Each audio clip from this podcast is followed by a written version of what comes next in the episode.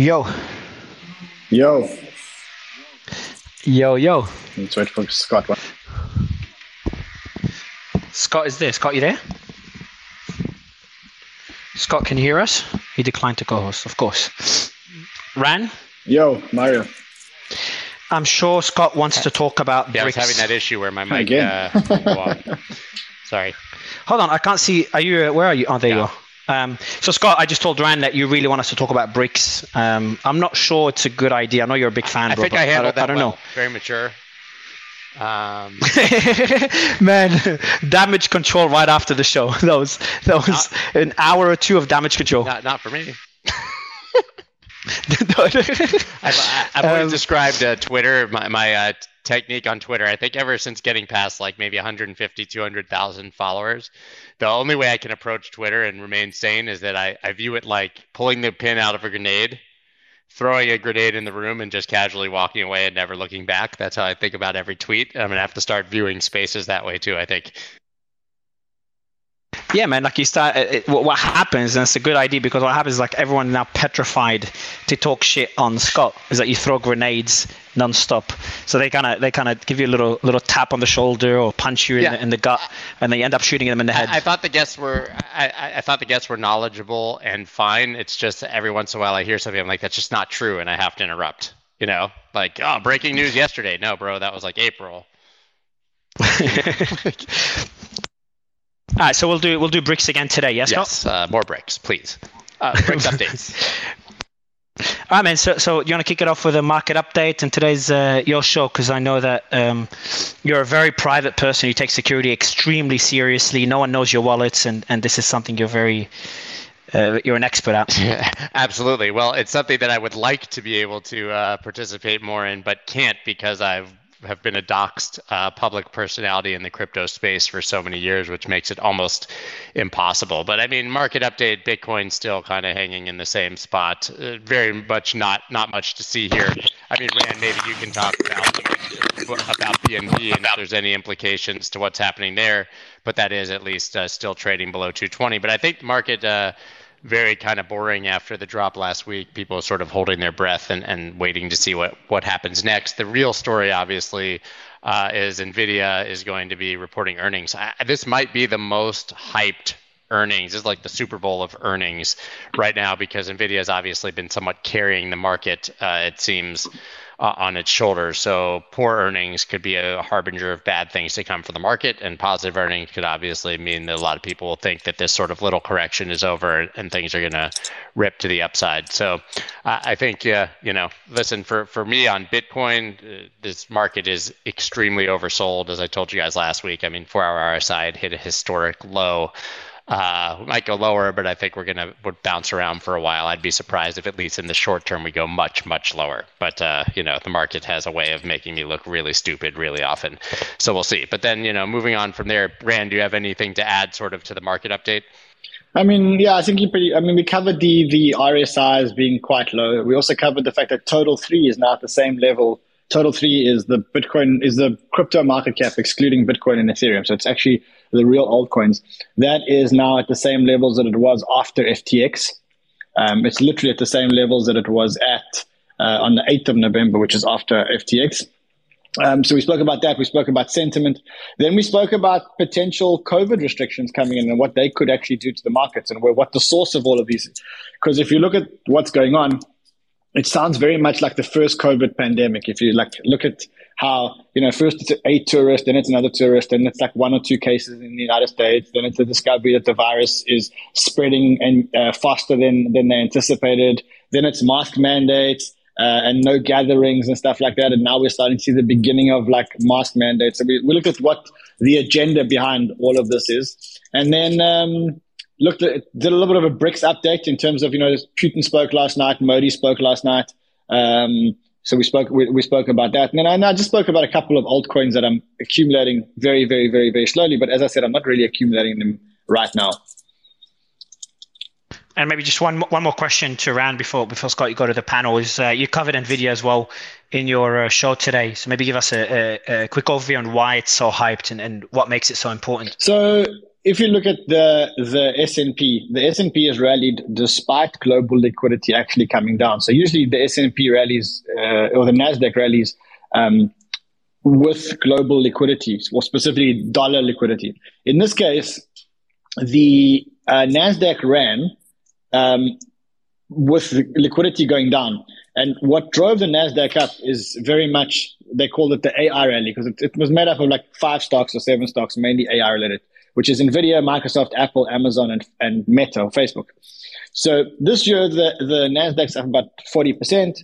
The top five stocks make up about twenty five percent of that forty percent, and of that, the biggest is Nvidia.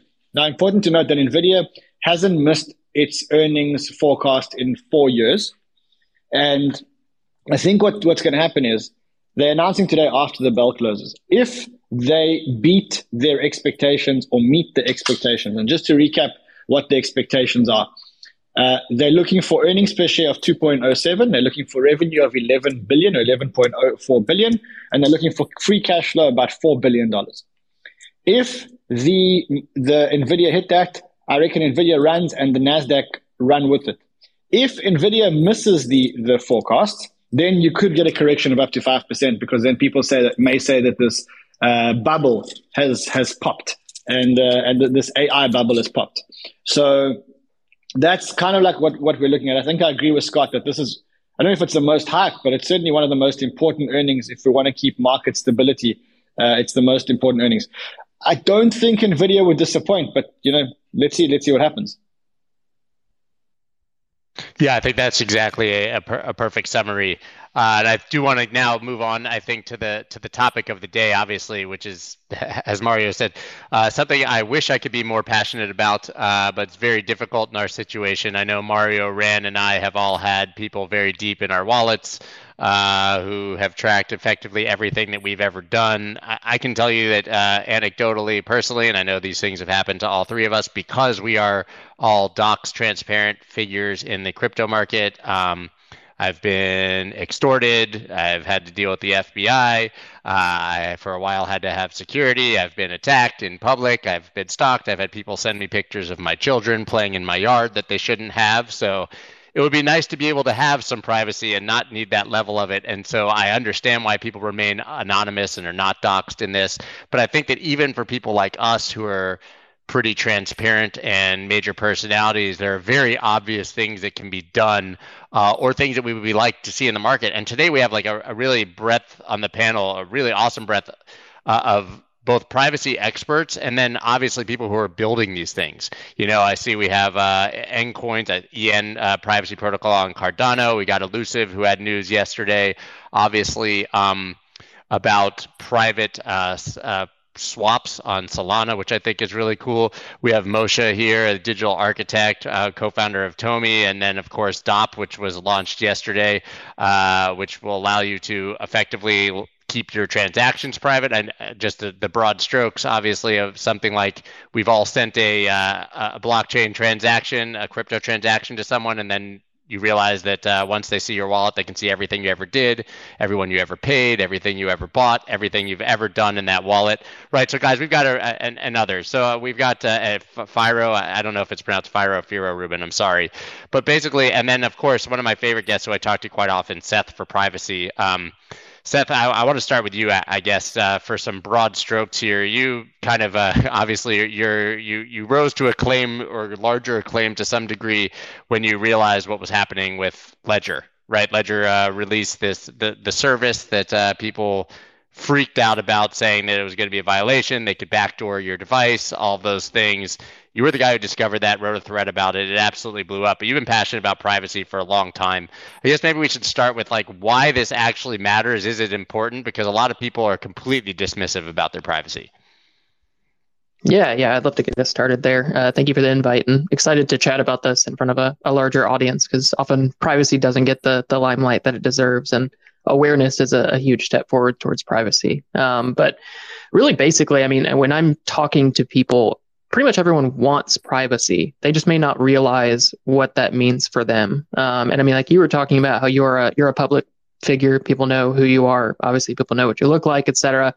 But that doesn't mean that you don't have privacy. It just means that if you want to keep specific things in your life private, it's going to be a little bit more tricky. Because I, I think a lot of people cross wires between the ideas of privacy and secrecy, or privacy and anonymity, where most people don't necessarily want to be anonymous, hiding in a forest, invisible to anyone, no one knows what's going on but practically everyone wants privacy, which is just very simply the the ability to selectively reveal yourself to the world. You choose how much the people around you know. You choose how much you reveal to governments, to nation states, to friends, to family, to everyone that you interact with. Um, and that's ultimately what privacy is. It comes down to you having the ability to consent or not consent to data about you being publicly available. Um, and that I think is something that everyone wants. If you talk to anyone and you you ask them, "Hey, can I see your your bank records or see uh, your your pay stubs for the last year? See how you're spending your money?" No one's going to want to do that, even though they may not think they need privacy. Um, but there's a very fundamental human desire for privacy that we all have, and finding how to fit that into the digital age where everything we do is online and now in the the cryptocurrency age where much of our finances are now online and publicly visible in a way that wasn't even possible with credit cards or debit cards, bank accounts, that sort of thing. Uh, there's a lot of new things to discover, and a lot of us kind of have to hit a pain point of realizing how much is out there about us before we can swing back and start to start to take some actionable steps towards privacy. Yeah, I mean that that all makes a, a ton of sense. And as you pointed out, obviously with crypto, as much as uh, we can advocate for privacy, it's actually very very public, right? The the blockchain tra- transactions, if someone knows how to look into it, they can effectively find any anything they want about you, which is a bit uh, terrifying when you actually think about it. I mean, I want to talk to Dop uh, Matan. I know you're there, and and Mo. Either of you guys, what's up about uh, w- what you're doing about that, and and why you view this as so Im- important? Because uh, Dop is just incredible. Like uh, most of what the problems that I've had have been because. I was using public ledgers, right? And so people could dig back. Like I said, if you were able to just hit a button and say, don't reveal the sender's address, how many problems that solves. Uh, Mo, you want to go ahead? Yeah, yeah, sure. So again, first of all, thank you for inviting me. So I, I think it starts even before that. If if if we look since the, the dawn of history, you always seen that there's two major tools or weapons to control mankind. The first one is money. It was always been money. Money is being weaponized all the time. It's being weaponized when you look at the Russia uh, Ukraine war. Money has always been weaponized. But the second thing, which could be even bigger than that, is information. Information is maybe the biggest one, the biggest tool to control. And it's a huge problem that we cannot control our own data. And with all the magnificent and beautiful things that technology brings us, it's also taking a lot of our privacy, therefore taking a lot of our freedom. Now, Seth said many, many things that I agree with.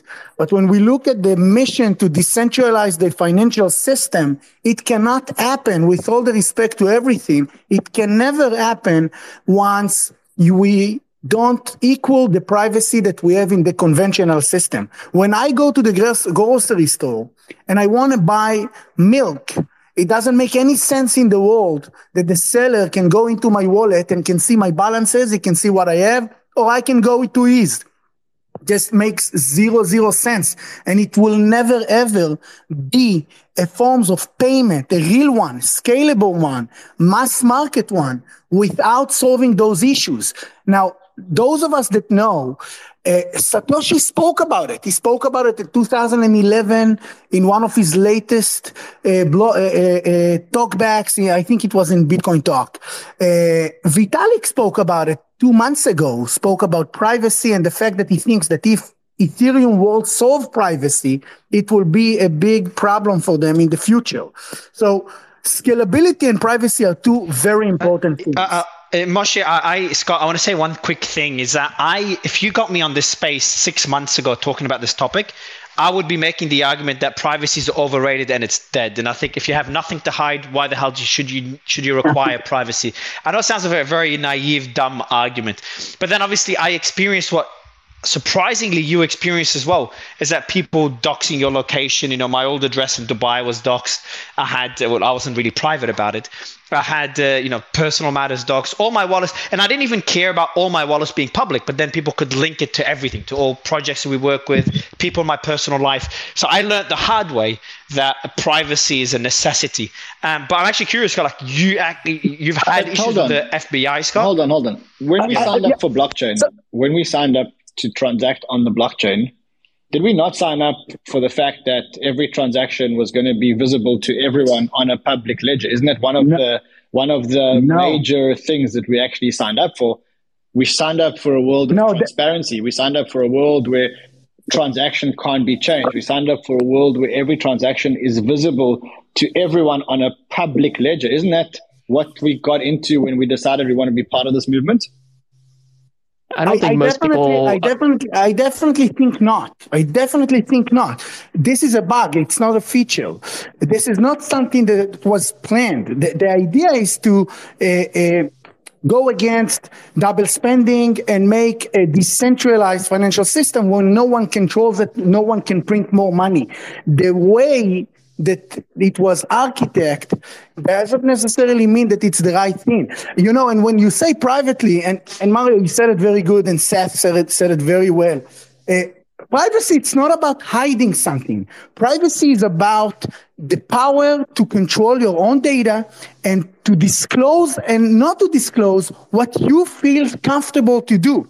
And we don't have it now and you see it and you feel it, man. You know, many, many times how many people go into your wallet. Why did you sell that token? Why did you do that? It's a huge problem that needs to be solved. And I think DOP is doing something yeah. beautiful to solve it. Yeah, yeah. I, I, want to talk about data ownership protocol as well. Uh, Scott, just one question, I, if you don't mind. Like, very briefly, what did you go through? What was your experience? Because that sounds fucking horrific. Yeah, well, I want to be. I was on the right side of the FBI, not the wrong side. to clarify on that question, I was just. It, I thought someone. I thought. I thought someone swatted you or something. That was my guess. Well, I, so I. So yeah, I would say that the first major problem I had was being sim swapped twice, right? And uh, and I then went through the entire trying to work on that with T-Mobile. They gave me the highest protections. I got SIM swapped again.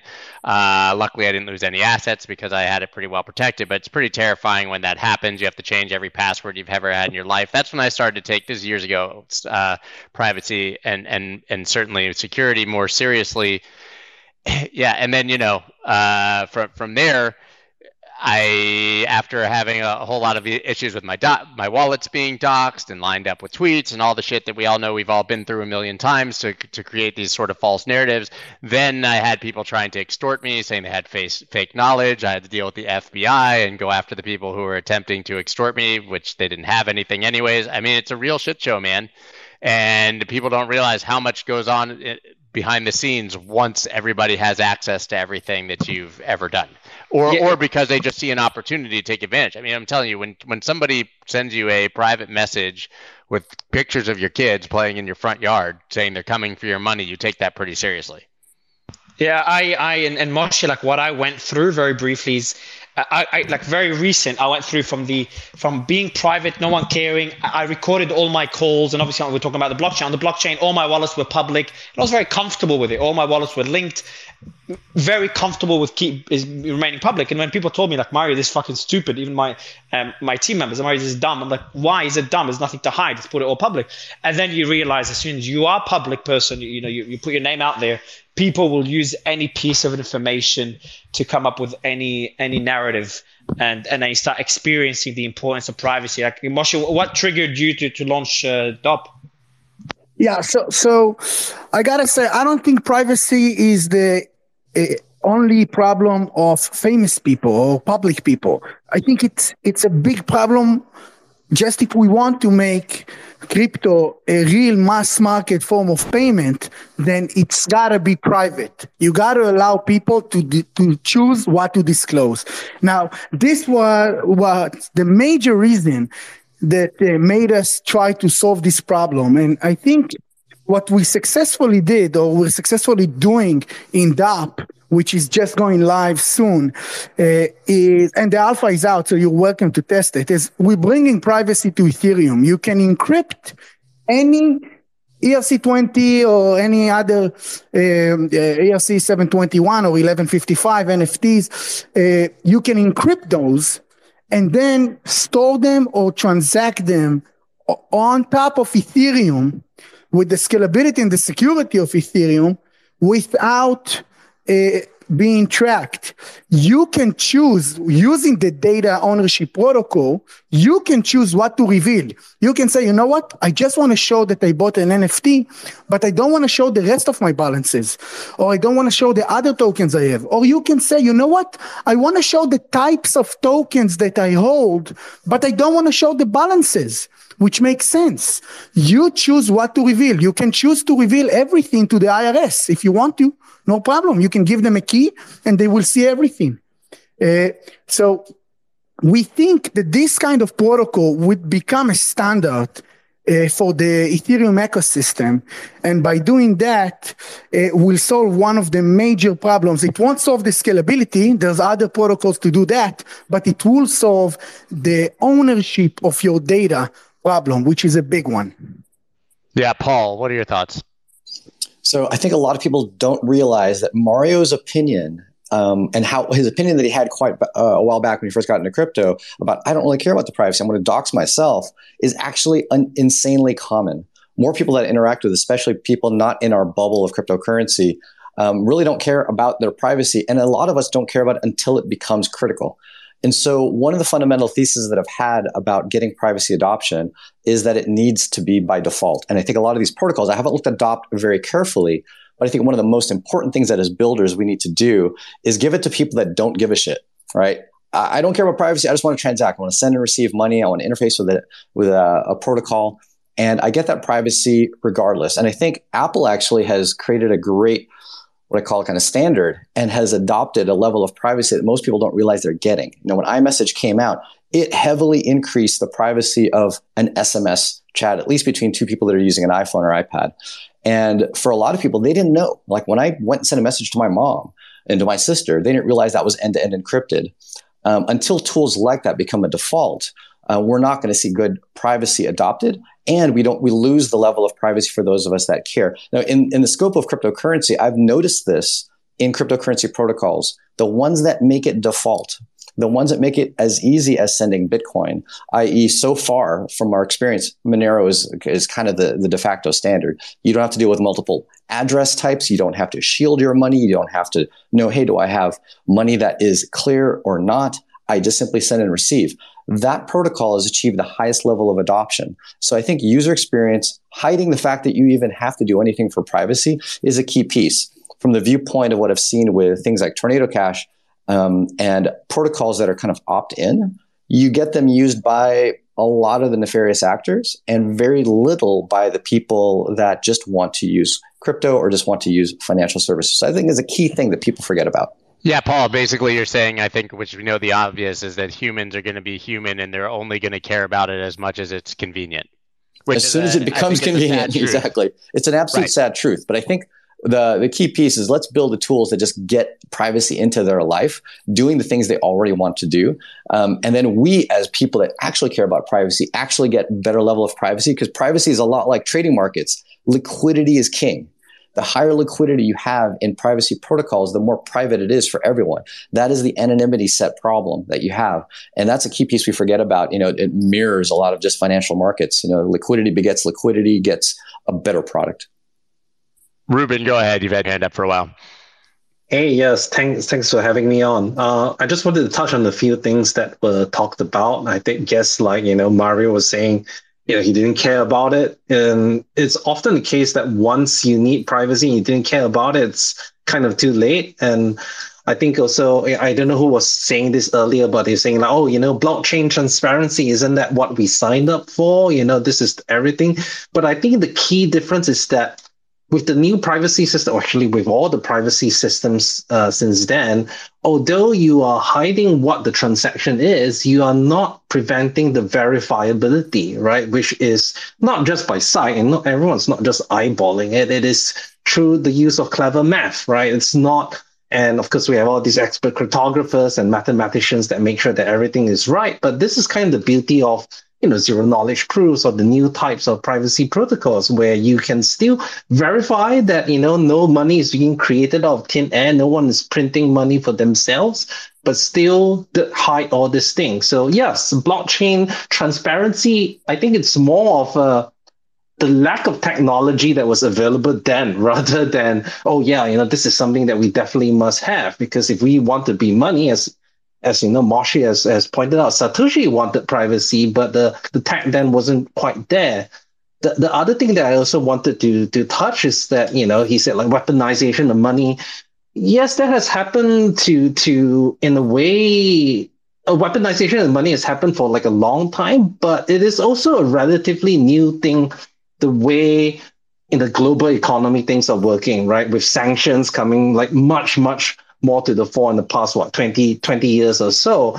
And, you know, we've seen cases where, you know, you know, Venezuela had their gold reserve seized because you know UK and a bunch of Western countries say, "Oh no, you know your your leader isn't responsible," and basically I mean, Russia, took away. Russia had literally yeah. their entire like uh, central bank deposits removed and Correct. liquidated, you know, because of their, their war in, in Ukraine. So I'm not saying uh, supporting Russia or anything, but you, it's pretty scary when you see hundreds of billions of dollars disappear that was deposited in the bank, even as a nation. Yeah, definitely. So, so anyway, I just wanted to touch on that. That you know, I, I, I I came to crypto because you know my payments were being tran- being censored, right? And I feel that you know with the whole move towards like everything should be KYC, everything should be like AML. Not that I'm totally against it. I do think that there's you know some measure that that we need to employ, but at the same time, you know, it should not be just about hiding criminals. It's also about like you know being free to do things without someone telling you what is right or wrong, the government deciding which country is right or wrong, or like, you know, for example, in China or even even in Western countries, right? Like I ran a VPN service in 2007. And back then, VPNs were considered like, oh, why would you want to use a VPN service? You know, you must be doing something dodgy. Now, every day you get like so many VPN services here and there. And because of that, my business was actually censored. You know, I was cut off from my credit card companies. All these payment get- gateways did not want to accept payments, and that's how I kind of with crypto. And in the way, I would say privacy is kind of essential to maintain the uncensorability. So, so yeah. Yeah, Seth, I see you have your hand up, and I want to ask you. Uh, you can comment really quick, but then I want to ask you specifically your thoughts on Friend.tech in this, uh, it, it, you know, in this context.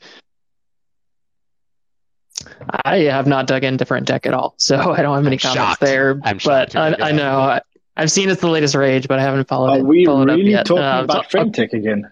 Are, are, we back? Are we back there again, Scott? The only reason I asked is because you know we had this sort of uh, hundred thousand people. They they called it a hack, but it wasn't really. But being able to connect once again everyone's addresses to their personalities. But no, we can skip Friend.tech. Go ahead, Seth.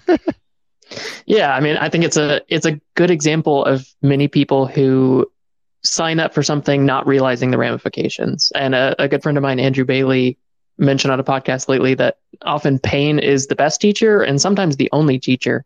And I think one of the reasons why I love that we are able to have conversations like this with people who maybe haven't experienced any pain related to a lack of privacy yet is that you can get ahead of that. Like you, you can avoid pain being the best teacher. Uh, and a lot of the things that we've, we've talked about get get towards that. Um, but I also just wanted to kind of briefly touch on the the idea of privacy again, and that I think we've kind of harped on a lot of the different ways that like you and Mario want privacy and how it's been a struggle, but it, it really comes down to privacy as the the means to an end. It's not interesting to gain privacy just to gain privacy. I, I'm not pushing privacy as this idea just because I like privacy or because I'm for privacy, but privacy is as an as an immensely valuable means to the end of freedom. And ultimately, there is no ability to have freedom without privacy, and especially financial privacy. Because if we have our finances laid out for the world to see, laid out for governments to see, who often either are authoritarian or can quickly become authoritarian, the amount of freedom that we actually have is drastically diminished. So if we're really seeking human flourishing, human freedom, and the the individual having power rather than the, the oligarchy or, or, or big government, that kind of thing. We need privacy as a, a means towards that. Um, so oftentimes we need to look at the bigger picture when we're talking about this kind of stuff and seeing that it, it really is the, the way to achieve freedom at a broad scale. Moshe, Moshe, an argument to be made for um, you know would you invest in a project that is doxed or a project that is that that, that you don't know the identity of the founders like there, there's also an argument to be made and i still i still believe in that argument despite what i've been through what scott's been through and i'm actually curious what rand has been through what happened to him in south africa i have a feeling there's some dark shit that happened in south africa to rand but isn't there an argument to be made where a, a world that doesn't have privacy could sound very dystopian but it could make sense. Imagine everything's transparent. No one could lie because everything's on the blockchain is that I know I don't believe in that argument as much as I did a few months ago, but I'm curious to get your thoughts, Moshe. Yeah, my thoughts is that we need balance. Just like Seth said before, we just need balance. And the problem today is that we don't have it because we don't control our own data. It's kind of crazy. Uh, regarding to investing in a project without knowing who it is, who stands behind it, you know, if I had the product, if I didn't have the product to to to examine, then then probably not.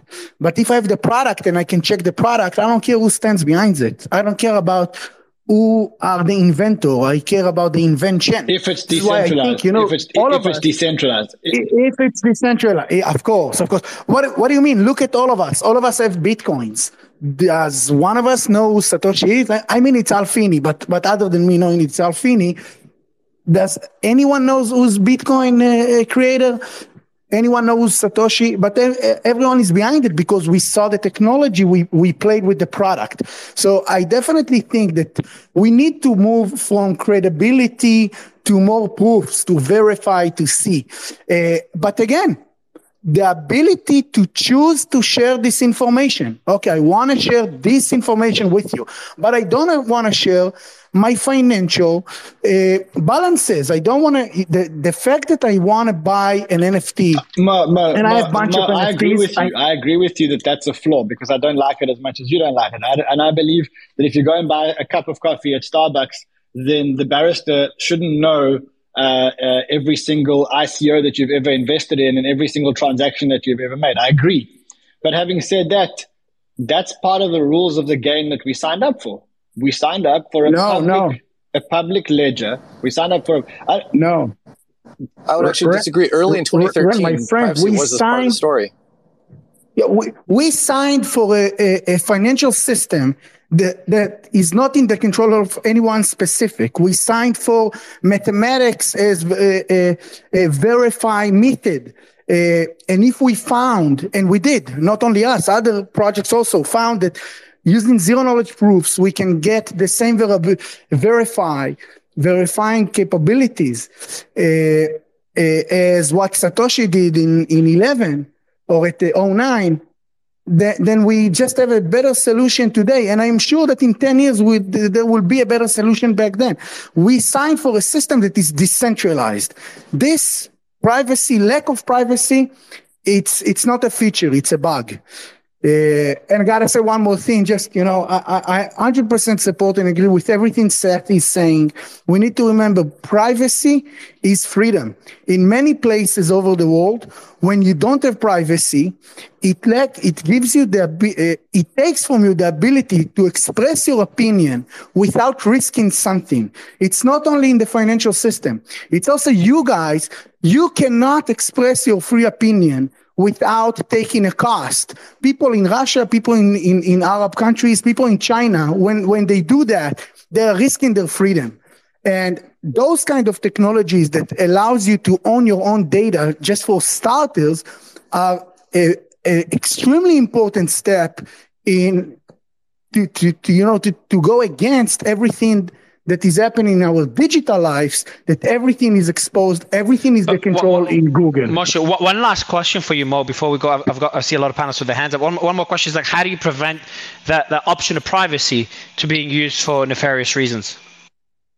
Yeah that, that, that's a good question. So obviously we don't want those protocols uh, uh, to become the haven, the safe havens for bad actors. That's definitely not what we want.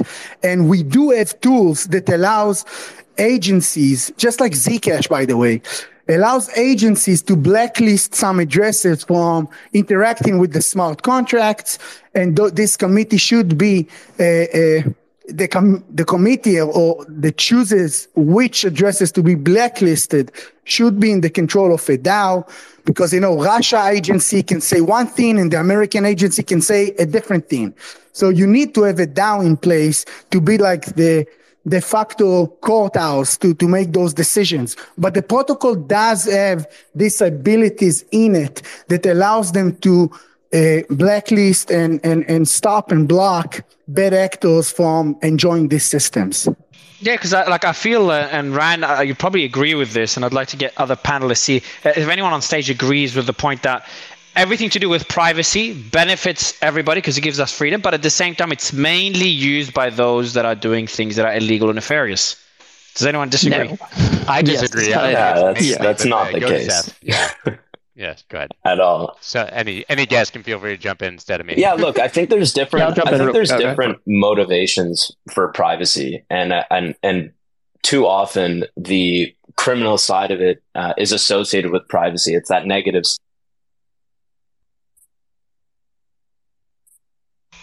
Yeah, Houdini Swap, you just dropped. Uh, There we my lost friend. him.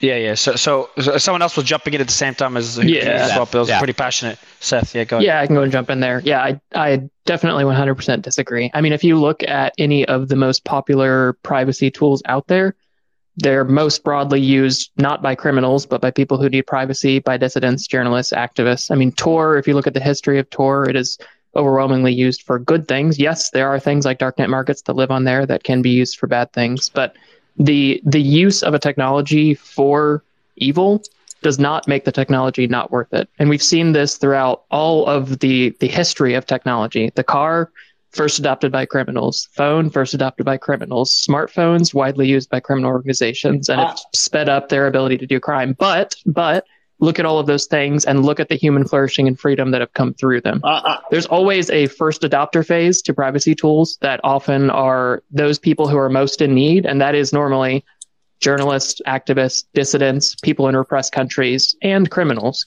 But the last, the last of those criminals being able to use a tool does not make it evil, and always has to be possible for the tool to actually bring freedom. Because if we talk about a protocol where you can censor at will anyone who's using it, you have to know what's going on in the protocol. So you have to have a way to to break that privacy or backdoor that privacy, and you have to have some sort of censorship layer. And if you have those two things, the privacy tool itself cannot function to bring human freedom. And that is something that I will I will always push very strongly against. That goes against what Bitcoin was created for and what much of cryptocurrency was created for, because we we need censorship resistance for this stuff to bring freedom. And in order to have censorship resistance, we need privacy.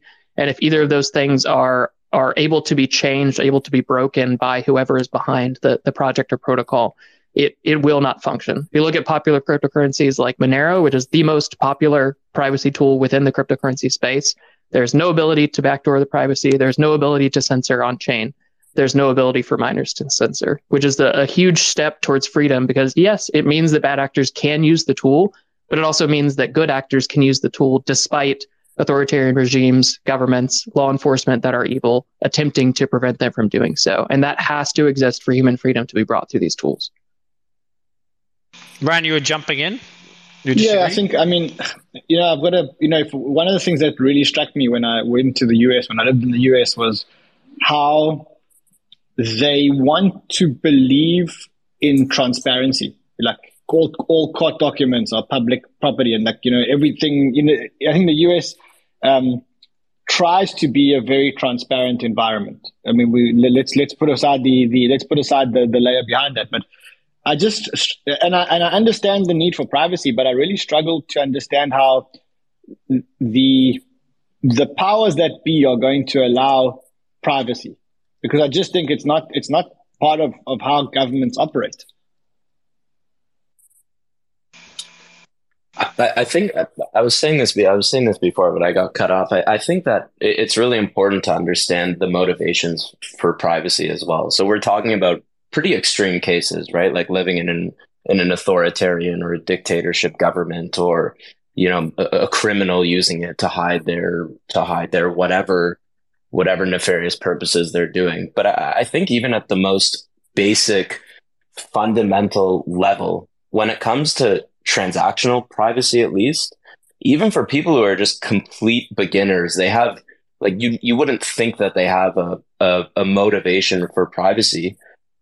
It, it's important to, to separate that the fact that privacy is security, right? Like it's simply dangerous to expose your personal financial information to everyone in the world, no matter where you live, right? Like in, in fiat so systems, so governments allow privacy to, in, in, the form of a bank account, right? Like when I go to, you, you give the example of the barista uh, at your coffee shop, like they can't see my personal financial information. So, so Houdini, Houdini, let me let me ask you a question. I've got another question for Mo. So, so the question I have for you, uh, Houdini, is is privacy dead? Let's be let's be straight here. Like with Ran's point, like with CBDCs, etc., is privacy dead? And then I want to ask Mo: Is that how do you determine what to make private, what not to make private? I know you guys are working on it at DOP, so I'm actually curious. But Houdini Swap, is privacy dead? No, it's it's absolutely not dead. I think it's it's the next evolution. Well, and, and, it depends where you're like in what context is privacy dead. No, absolutely not. In the specific context of crypto and blockchain, I think it's just the next evolution. It's we got to this point where we've we have some pretty serious adoption. We have institutions playing like we're in contact with with hedge funds, for example, who require privacy. Like it just if our our philosophy is that if crypto and, and blockchain is to become a global digital payment system, there needs to be privacy. Like it's just not going to function in a in a seamless way with CBD, you know, with with central bank digital currencies. It'll never happen. Like it, it's just not a, a realistic future, and so it's not dead, but it's evolving. Hmm. Seems like so Mo, Mo, get your thoughts I, I actually have a question about uh, central bank digital currencies. So I know you guys have a lot of um, uh, privacy developers on here. Um, what's your sense of urgency on that? Because that is coming very fast, and there's no stopping it. And you know, as you can hear from like the World Economic Forum, they're they're constantly talking about it. Central banks love it, um, and it's going to be linked to a bio identity and potentially a social credit score like like China. So what are your guys's um, what's your urgency? Is, is it uh, worrying you? Yeah, DOP, but you guys didn't actually. I don't think you spoke. Do you want, do you want to unmute your mic, DOP? Not sure. Yeah, the mic. Sure. Can you hear me? Yeah, bro, we can. Yeah. Perfect. So you, you just asked if privacy is dead, and I want to say that from my perspective, um, privacy is not even born. Okay, I think that now crypto is not really mainstream yet. So it feels that privacy is not really, you know, needed. But that's not the vision. It's not our vision for crypto. Our vision is to bring crypto to the mainstream. And in my opinion, it will never happen without privacy. So it feels like it feels like privacy is dead because yeah, in the past, I I I totally agree that in the past privacy was mainly for criminals. But you know, that's what people used to say about Bitcoin. And I think that we are growing together as a crypto community. We see that people really need privacy. So, you know, Aristo used to say that the truth is in the middle. It's not about zero or one. And, and the middle is, is the truth. And I think that absolute privacy or absolute transparency are both wrong. So you don't, you, you don't need zeros or ones. Yeah we need to allow the, the, the crypto community flexible privacy settings. No one thinks that, I don't know, cash is for criminals and it's private.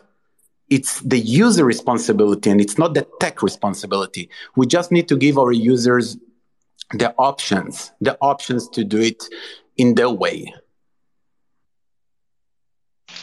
Uh, Reuben, jump in. Yeah, so I think Ron Ran mentioned that you know the governors not getting privacy, they won't get behind it. But I do think that if with enough pressure, like for example, let's take a look at the UK, right? They actually wanted to ban end-to-end encryption on on messaging, right? And in response, you know, iMessage, WhatsApp, all these end-to-end encrypted messengers were saying, well, screw that, you know, if you guys are going to ban us, then yeah, none of these are going to be available in your country, right? So I do think that it's, you know, rather than just saying, oh, yeah, governments are, uh, you know, there's nothing that we can do. I do think that if sufficient enough people make it a point to care, they actually can be changed. Because I don't think these people, when they're being denied the tools that they use every day, but people, but really, people just people don't seem to care, man. Mm. Uh, I, uh, I just doesn't. We talk about mm. privacy all the time, yet people still use social media that has no privacy. People still publish shit that has no privacy. It just seems that people are voluntarily giving up privacy for convenience. I, I don't think it's right to say people who use social media don't care about privacy. I mean, we all use social media, but again, it's all about the, the ability to have that choice, right? So none of us want to have like a thing like WeChat where, you know, the government can see everything, right? I think, well, unfortunately, a lot of us still use Telegram because of their false advertising. but uh, yeah, but I think the other thing that I wanted to bring up is that, you know, CBDCs, yeah, of course, you know, this is a really big concern, but if if the, the Europe when they they when they surveyed European citizens on what was the number one concern they had on CBDCs, it was actually about privacy, right? I don't know. And now Ryan, you can see talk- all the talking about talking, uh, yeah, Reuben, Reuben, talking about privacy. Ryan, we can hear you talking to your kids. Doesn't seem you care much about privacy, man. Ryan. okay, okay, go on. Ryan, we can still hear you. Um, let's actually all mute and listen. Listen to Ryan. Reuben, go ahead. Yeah, no, as I was mentioning that, you know, even if you take a look at the messaging behind the European CBDC, they keep on talking about privacy, privacy, privacy as well, because they realize that, especially when it comes to money, especially when it comes to countries that have been, you know, uh, subject to authoritarian governments like Germany, you know, still very, very, uh, you know, cash they, they, they would defend cash very, very heavily because they believe that there's importance between the division of money and the state, right? But even among Europeans, privacy is actually the number one concern for CBDC. And I actually found that surprising. But all this information, you know, it's not just not just me spouting out. You can look it up. It's it's it's all online. So just wanted to say that you know privacy is not dead. Of course, it's a battle, but we shouldn't be giving up. And you know, we have actually come a long, long way. You know, HTTPS being standard, end-to-end encrypted messaging being standard. So there has been a lot of good progress. So we shouldn't just give up and say, ah, you know, there's nothing we can do about it. Yeah. Leia and Mo, I want to go Leia. Leia, your thoughts? Like, do people really give a shit about privacy? Like, uh, okay, we're giving them the option here. Like, we talk. You know, Houdini was talking earlier about giving it as an option, or I think he's doing as well. Mo was, uh, you know, we got Mo and and DOP here as well talking about the option of privacy is freedom. Yet the next question is: Do people really give a shit? As we saw, everyone giving away their data to the to the to the big tech. Yeah, it's a good question. I think as time goes by, you know, like all of this technology is still extremely new. Um, you know, more and more people are getting on social media now. And I think initially, perhaps people didn't understand the problems with, you know, publicizing their entire life online, you know, talking um, about private things on WhatsApp, on Twitter DMs and Instagram DMs and things like that. But I think as time goes by, people are starting to become more suspicious of governments, more suspicious of big tech. And so I think I am actually starting to notice people caring about privacy. You know what's really interesting? I saw a new ad from Apple saying that Apple is like, is the place you can go to for privacy. I don't know if anyone else has seen that. So privacy is becoming extremely trendy. Um, and I think it's something which people really want. The, the question is, are they going to put their money where their mouth is? And unfortunately, I don't think they will. I think at the end of the day, people will always favor convenience over everything, over democracy, over privacy, um, and so on. And so I also I, I kind of want to just go back a sec. You you also asked, is privacy dead? Um, I think it's up to us. I think we're at this like interesting intersection where we have to decide what we want to do. I think big tech and governments obviously are very anti privacy despite Apple's ad.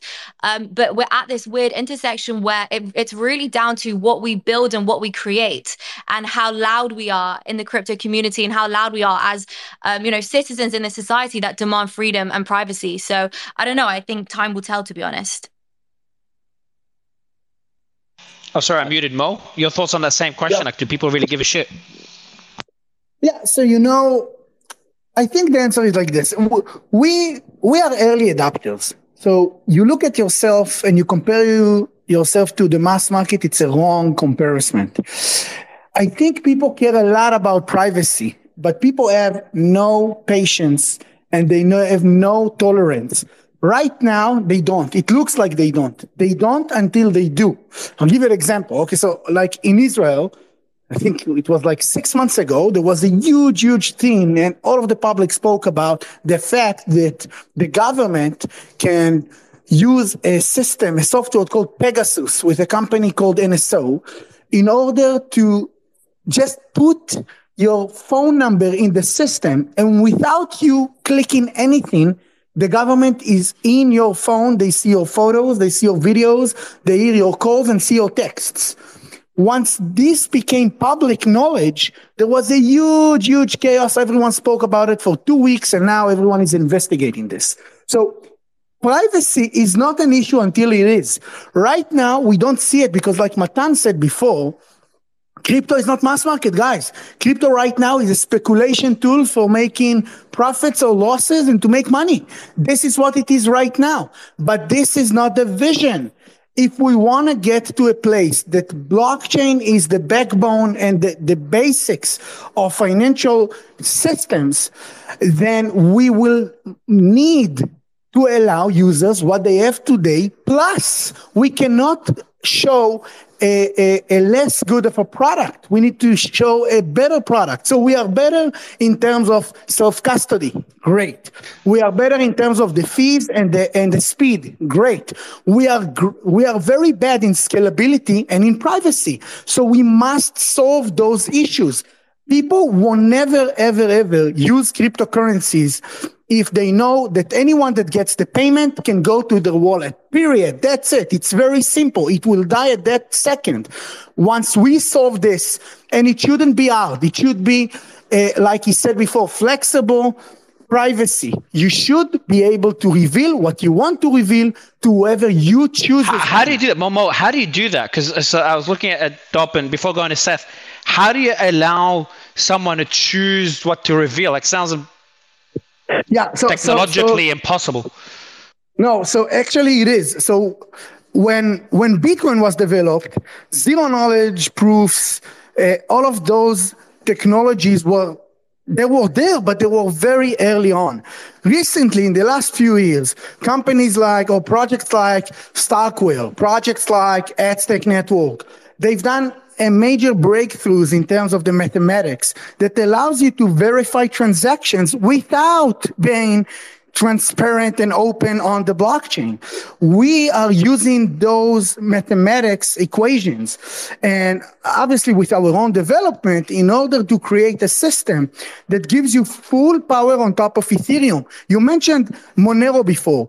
One of the problems with Monero Uh, uh, is that it's not like, for example, it, it's it's not stable, right? So people use stable coins. What if you can have a stable Monero or something? Monero doesn't give you the flexibility to choose. Monero is strictly private. Over here, we have a protocol that gives privacy to Ethereum. So you can take USDT, you can encrypt it, and you can transact it now using zero knowledge proofs without it being traceable on the on the on, on the blockchain. I would finish and say that you need to test it. Guys, you need to go to dop.org and use the testnet and see it for yourself. It's beautiful and it's working right now. Um, Seth? Yeah, yeah, I'd love to chip in on that because the the idea of having the power to reveal what you want is a, a vital one. But it really comes yeah, like down the freedom, to the, the, the, the freedom, Seth, the freedom. Sorry, I want to add like the freedom no, argument of it makes a lot of sense. Um, mm-hmm. But just like my yeah. two concerns is like the, the, nefarious reasons and do people give a shit? Yeah. Also, like what uh, just to kind of Mo's point, circling back on something he said about it before. I don't know how it is in any given country, but in the United States, you're going to have to report every single transaction one way or another, right? So, um, you know, as as he said, you can I guess give the key to the IRS so they can see it, but uh, even being able you should be able to be private but still be able to share those transactions. You're going to have to. Like in the united states you just can't hide your transactions. It's literally impossible. Not something that you, you would get in trouble with the irs so uh, there has to be a way to thread that needle unfortunately. I'm sure there's countries where you can just uh, send privately not share it never share it with anyone. Great. You just can't do that here. So it's a really valuable tool uh, you know to be able to sort of thread that needle and have the best of both worlds. Yeah and and when we we talk about that the the real requirement is that these tools have to be convenient, like we mentioned before. And the only way that privacy is convenient is that it's the default. If we have to take extra steps to gain privacy, you're going to drastically limit how many people are actually going to choose the private path because of that convenience privacy uh, seesaw that most people want to just sit on the, the convenience side. So it is important that things are default, but there's a there's a misconception that a system that has default privacy, like Monero, for instance, does not allow you to reveal the information that you want to reveal, which is it's a myth. It's it's not true. If I am using Monero and I'm using it totally above board, which I do, I pay taxes, which I do, I can still reveal any information I need to about those transactions to the government or to other people using something called a view key in Monero. Uh, that exists for most privacy preserving protocols. Zcash has a similar concept. Um, I believe Firo has a similar concept, though Reuben can comment more on that. Uh, but it's it's not something where when you are using a private tool that provides privacy by default all the time, you don't have the ability to reveal information.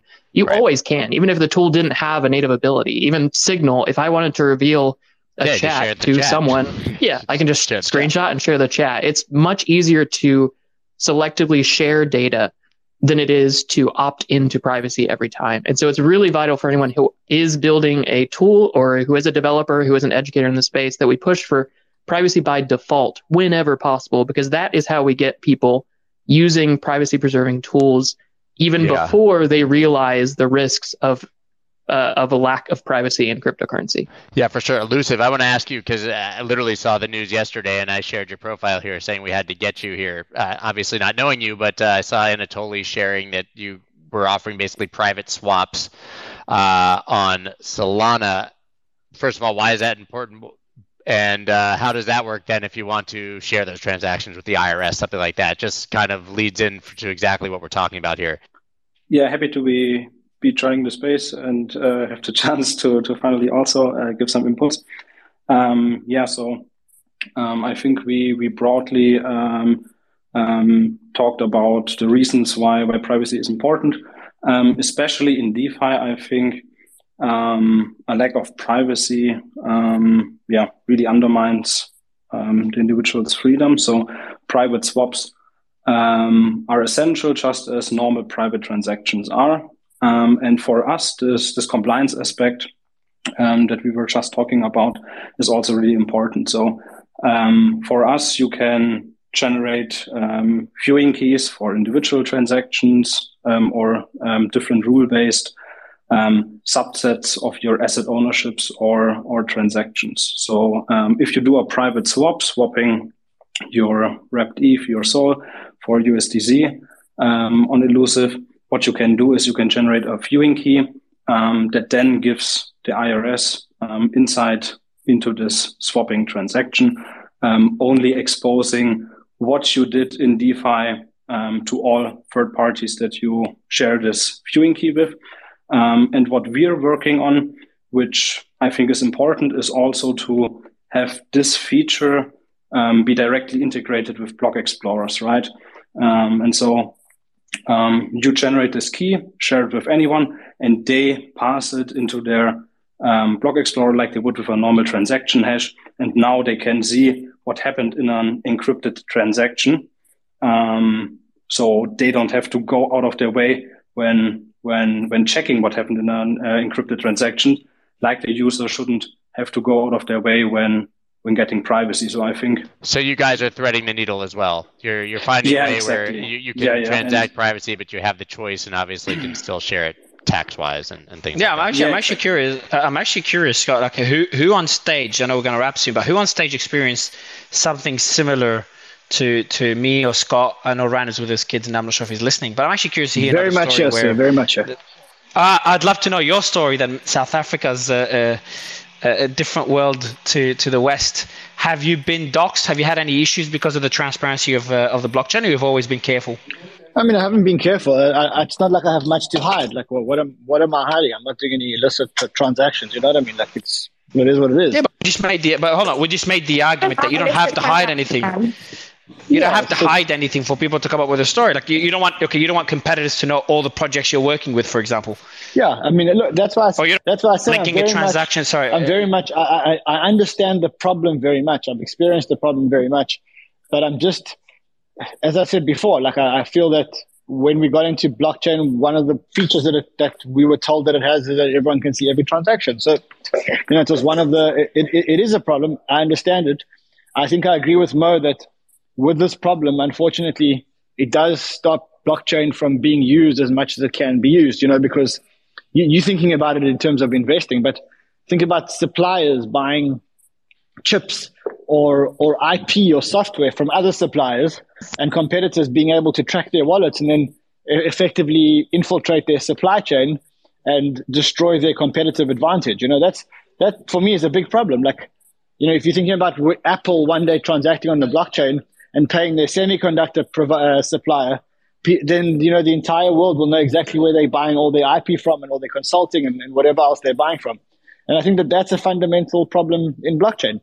I think for as long as we have governments, and for as long as governments have control, they're going to be very much against privacy.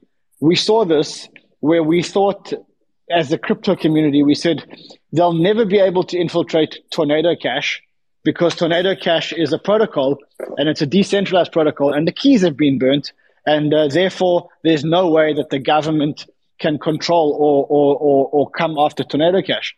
What did the government do? The government found a weapon against Tornado Cash, which was sanctions. And using sanctions, they've now taken the developers and put or put the developers into jail. I think the developers actually out of jail now, if I'm not mistaken. I may be wrong.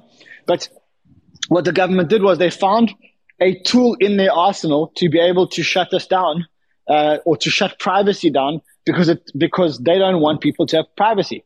So I think that as much as ideologically I, I agree with it, I think that, that it's a very, very, very tough fight to fight because I think it's the ultimate part of what the government don't want to give us, and that is privacy.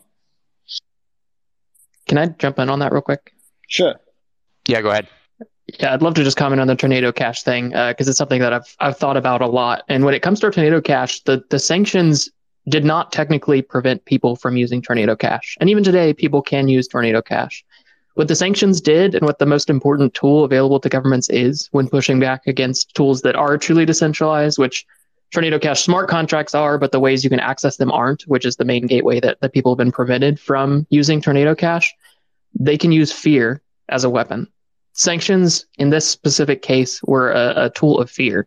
And so when we when we continue to propagate the idea that governments are against privacy, so we shouldn't even fight for it, we we actually aid the governments that do not want privacy in their goals. We aid them in those aims. So I think it's very, very, very important that we remember that even though, especially like in the Tornado Cash case, which is a a good one, it set a terrible precedent because it showed that governments are willing to go after developers and projects who build on privacy.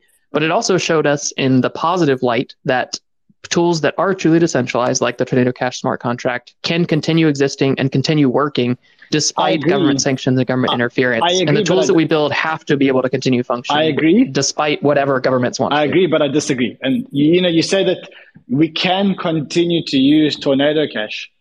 Yes, if you're very, very, very, very, very technical and you exclude 99.9% of the population, a very a subset who are very, very, very technical people can still somehow use the protocol, but they know that if they do use the protocol and the government does actually find out that they use the protocol, then they've actually violated sanctions. So you can say, oh, we can. Yeah, and, and that's it. the fear tool. Yeah, you can't use it, but the the reason it can't be used easily is because of a, a flaw in the Ethereum ecosystem, where most people go through centralized API providers. That's oh, not a flaw with the Tornado Cash smart contract. Ninety nine percent, ninety nine point nine percent of the world don't know how to use anything else, and won't know how to use anything else, and shouldn't know how to use anything else. And by the way, if you do interact with Tornado Cash today, you're in violation of sanctions. And as far as I understand that violation of sanctions is quite a serious criminal offense in the United States. So it's like, yeah, it, it is possible to use it. It is possible to use it. But if you do, well, then you're violating sanctions.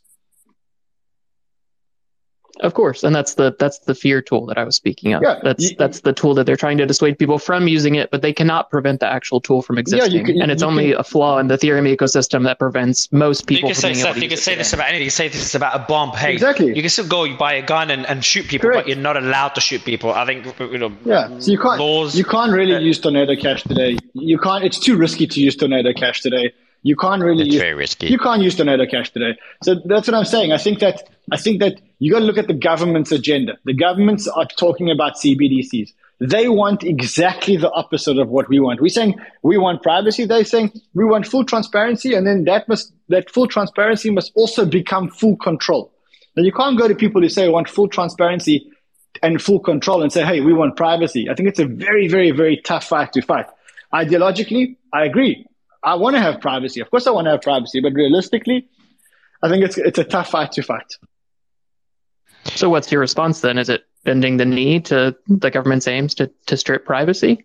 No, as I said, I think there's certain fights that, that I choose to fight, and there's certain fights that I that I think are not worth the the the way that I'm going to move the needle. And again, like we can sit here as crypto Twitter and as 4,000 people on the Twitter spaces and talk about how much we want privacy. Ultimately, we have to accept that privacy is the one fight that governments are all going to fight hard against because privacy means that they're not going to get their tax revenue. Privacy means they're not going to get their control. Privacy no. means that they're not going to get their disclosure, and they don't like privacy. is not binary. Privacy is not binary, Ran. It's like what level of privacy? Agree. It's a very, very.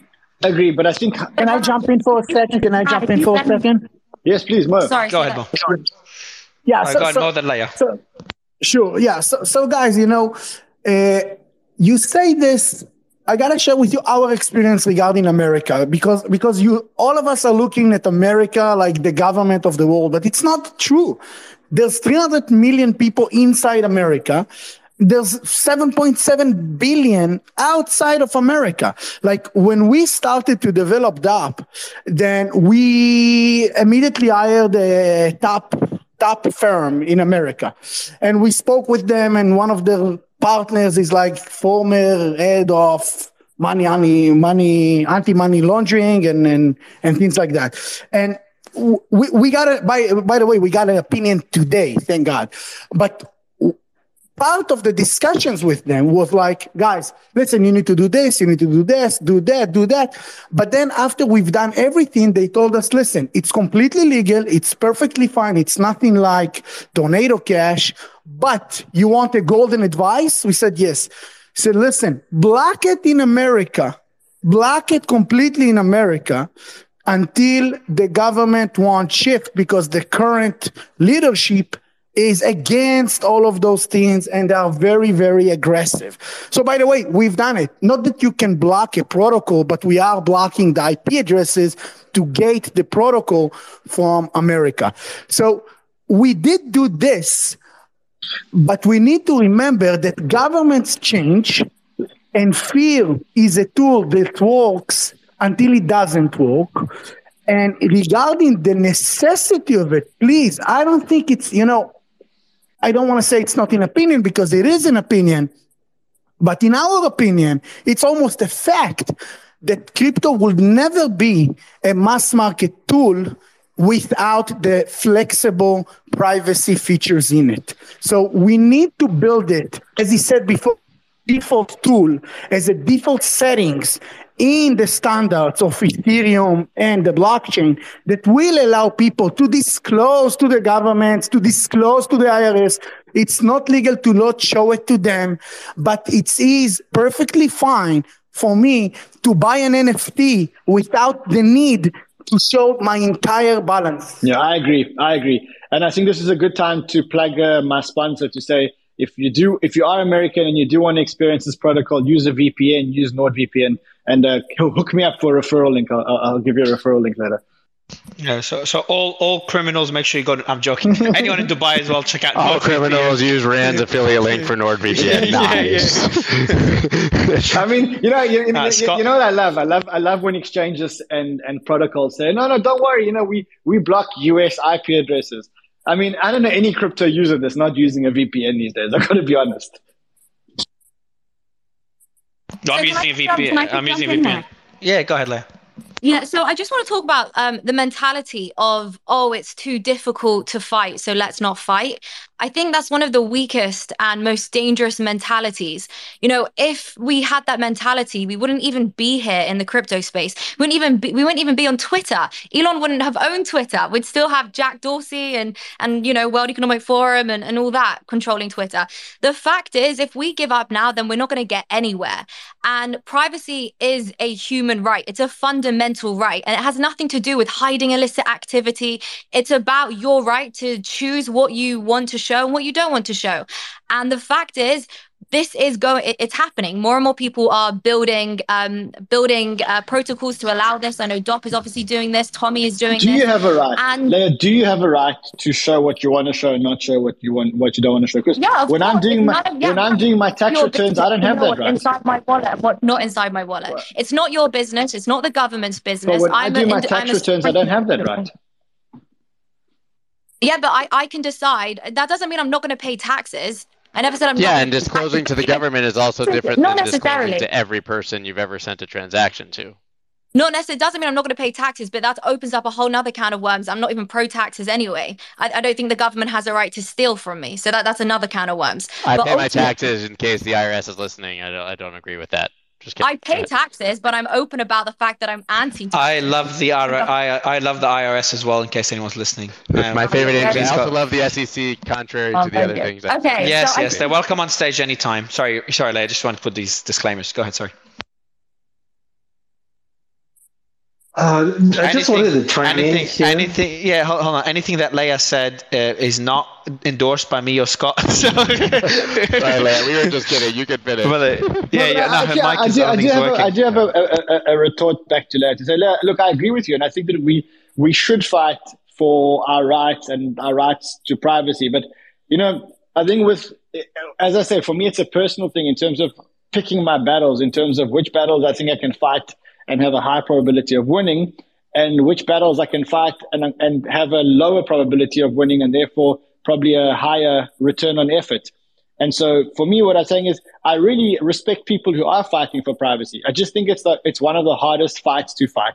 I respect people like you. I respect people like Mo because I know very much that he has uh, he's been fighting very much for privacy. I'm just saying if you take the subset of things that I choose to fight for, I think that privacy is one of those things where where I'm I'm more comfortable leaving it to other people who who who are more passionate about. I think most is this exactly. I think most people are exactly like you, Ryan. I, I, that's what that's what I was asking earlier. Like, do people really give a shit? Because while they say they give a shit, their actions don't show that they give a shit. No, but it's, it's also it's also what is your probability of success? How hard is the is the government going to fight back against you?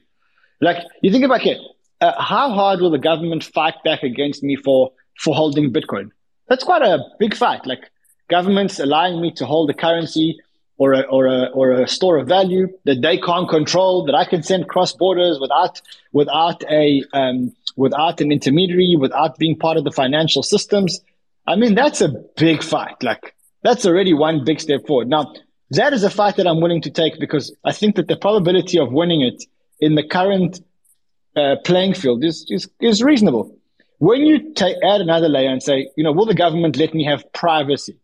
then that's not a fight that I'm that I'm. ve- I mean, I like I like the idea, but am I going to fight it and spend a lot of my time fighting it? Probably not, because I think that the probability of success is much smaller. And I think that, as you said, that's the re- that's the reason that most people that most people choose not to fight for their right to privacy, because I think the probability of success is very small. Uh, can I jump in here? I'm going finish my point. Yeah. Leia, your mic doesn't seem to be working. Go ahead, working. Leah. Go ahead, Leah. I don't think her mic is working. Go ahead, Reuben, and then Okay. we're gonna we're gonna move towards wrapping. She's back. She's Go back. ahead, She's Leia, back. Try again. Yeah, I don't know. I got disconnected. Yeah, I just wanted to finish my point. Ultimately, you all do agree that freedom matters, and you can sit here and say that you don't, but you know, you you don't believe in you believe in paying taxes and all of that stuff. But ultimately, I, you're all just too afraid to say the truth in case that the IRS is listening. But ultimately, Leia, we Leia, can't hear you're- Leia- I'm sorry, your your mic is Leia- breaking up. It's Yeah, yeah. amazing I that as she talks I about think- as she talks about privacy and the IRS, her mic mysteriously cuts out. Don't do this. I, I, I'm being, I'm being, I'm being paid by the IRS to mute Leia. So anyone that says anything bad to the IRS, you may be accidentally muted uh, by me or Scott. Yeah, Leia, your mic is, yeah, your mic is really bad, Leia. Um, uh, I'll, I'll, I'm just gonna mute you because it's really choppy. You can't hear you. But I think, I think what Leia's saying is that we're cowards, me and you, Scott, for not attacking the IRS and saying that private. Even though I'm not in the US, I don't report to the IRS. I'm just kind of backing up my boy Scott. Um, so I think that's Leia's point. Can yeah, can I ask just a quick question? What, yeah, so, what do uh, you it, think it means to to fight for privacy? Like when you say it's not a battle that's worth fighting for, like if there were it's like it's like not use not use to, not use, use them not use or? not use not use platforms for convenience when that's at the detriment of privacy is probably the most obvious thing we could do and no one's doing. It's like there's so many alternatives to other to the big tech yeah. to Google, Dude, Facebook, like even in crypto, I, I, how many people have are huge, you know, use Google Chrome, which whatever, uh, but could use Brave, but go over to Brave, and then they don't like the way that some of the content doesn't load, and then they go back to Google Chrome. Right. Yeah. Well, I think and, and this I, goes back to the point that I think Paul was saying earlier, and I know we're getting wrapped really soon. People care about their privacy only in as much as it's convenient, and they don't have to go out of their way to change their behavior to remain private. That which means yeah. it really has to be built in.